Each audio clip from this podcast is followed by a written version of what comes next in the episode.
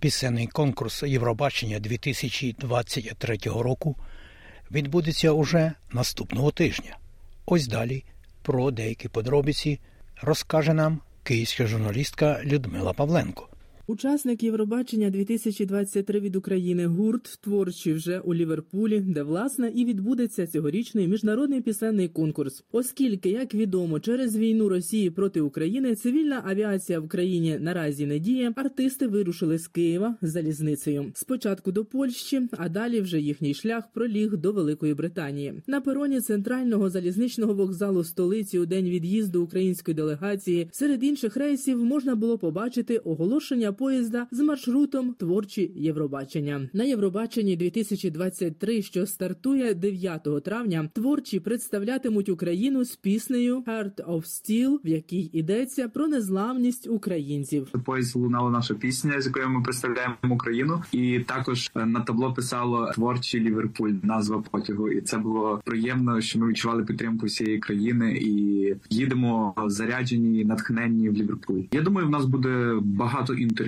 Також е, будуть репетиції. Творчий електронний гурт, у складі якого всього двоє музикантів: саунд-продюсер Андрій Гуцуляк та вокаліст Джефрі Кенні. На сьогодні гурт має чотири альбоми. Також вони були учасниками національного відбору на Євробаченні 2022. Знайомство музикантів було випадковим. Одного разу Андрій Гуцуляк підійшов на вулиці до Джефрі Кенні, аби поспілкуватися англійською мовою та перевірити свій рівень знань англійської. Не планували подаватися на Євробачення, але за день е, до того як закінчиться подача заявок, ми прийняли рішення з командою податися, тому що у нас є пісня, у нас є повідомлення.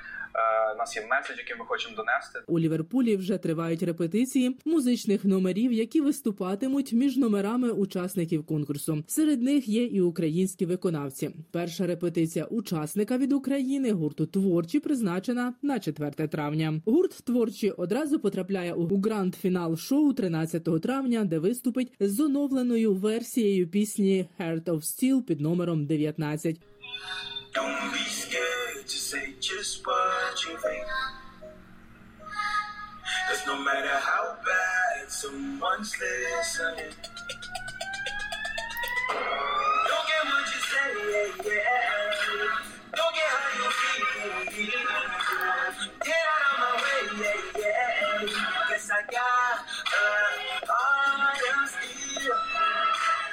У своїй пісні творчі хочуть донести світові думку про незламність та силу духу українців. Ми хочемо, щоб про нашу незламність почули всюди, говорять музиканти. Е, Heart of Steel – це пісня про всіх тих людей, які, е, незважаючи, які в них важкі ситуації стаються, вони не здаються, вони посміхаються і йдуть вперед, навіть якщо їм дуже болісно і важко. Дизайнер Іван Фролов розповів про те, якими глядачі побачать гурт творчі на сцені Євробачення у Ліверпулі 13 травня. Безперечно, будуть серця, тому що ми створювали образи, які вже всі бачили на національному відборі, і я можу сказати, що це буде логічним продовженням історії, яку ми створили на національному відборі, але масштабована до тих е, потреб, які виникають на сцені такого масштабу, як Євробачення, до арени такого масштабу.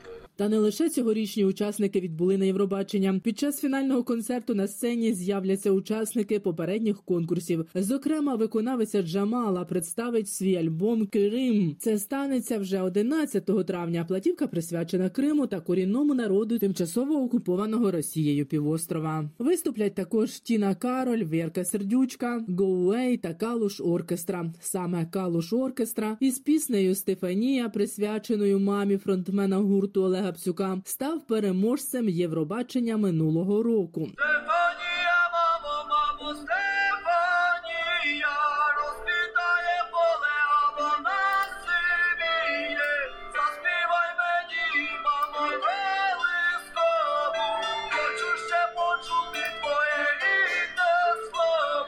Після виконання пісні соліст гурту Калуш Оркестра Олег Псюк звернувся в день фіналу Євробачення 2022 до світової спільноти. Будь ласка, допоможіть українському Маріуполю, допоможіть Азовсталі просто зараз. Please help Ukraine, Mariupol.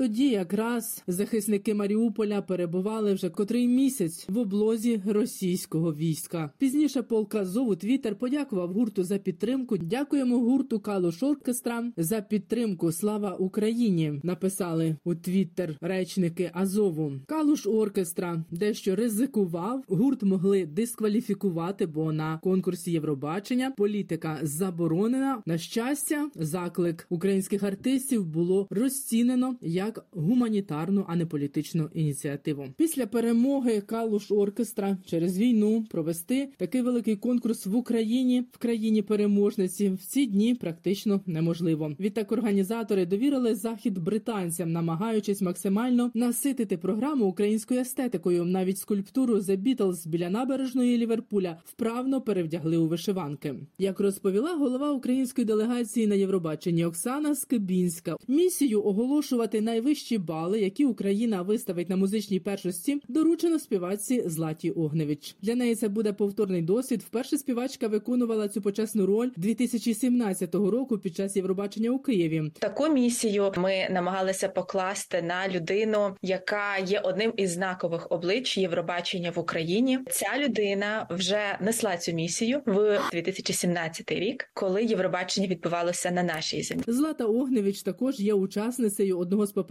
конкурсів. Вона у 2013 році представляла Україну на Євробаченні з піснею Gravity і посіла третє місце на конкурсі. готуюся, продумую, яким буде мій лук, і звичайно ж такі слова, які я буду говорити, тому що до України зараз прикута увага всього світу. Але ми знаємо, що на Євробаченні не можна говорити на політичні теми, і тому я дуже хочу сказати щось таке, що під текстом буде зрозуміло всім. Тарас Тополя, фронтмен гурту антитіла, військовий парамедик і волонтер, також їде на Євробачення з естрадним українським десантом. За його словами, 8 травня у Великій Британії антитіла будуть хедлайнерами українського дня музики і зіграють повноцінне музичне шоу для фанатів Євробачення всього світу. Євровілич 8 травня. Ми будемо хедлайнери музичної програми. До речі, з Бітлз ми будемо брати участь у такому проєкті. Переспіваємо одну з пісень Бітлз Unplugged в акустичній версії, і потім це відео буде поширюватися у Великій Британії. Так само слідкуйте за новинами. Буде дуже цікава історія. Також під час проведення Євробачення співачка Руслана перебуватиме у Великій Британії. Переможниця пісенного конкурсу Євробачення 2004.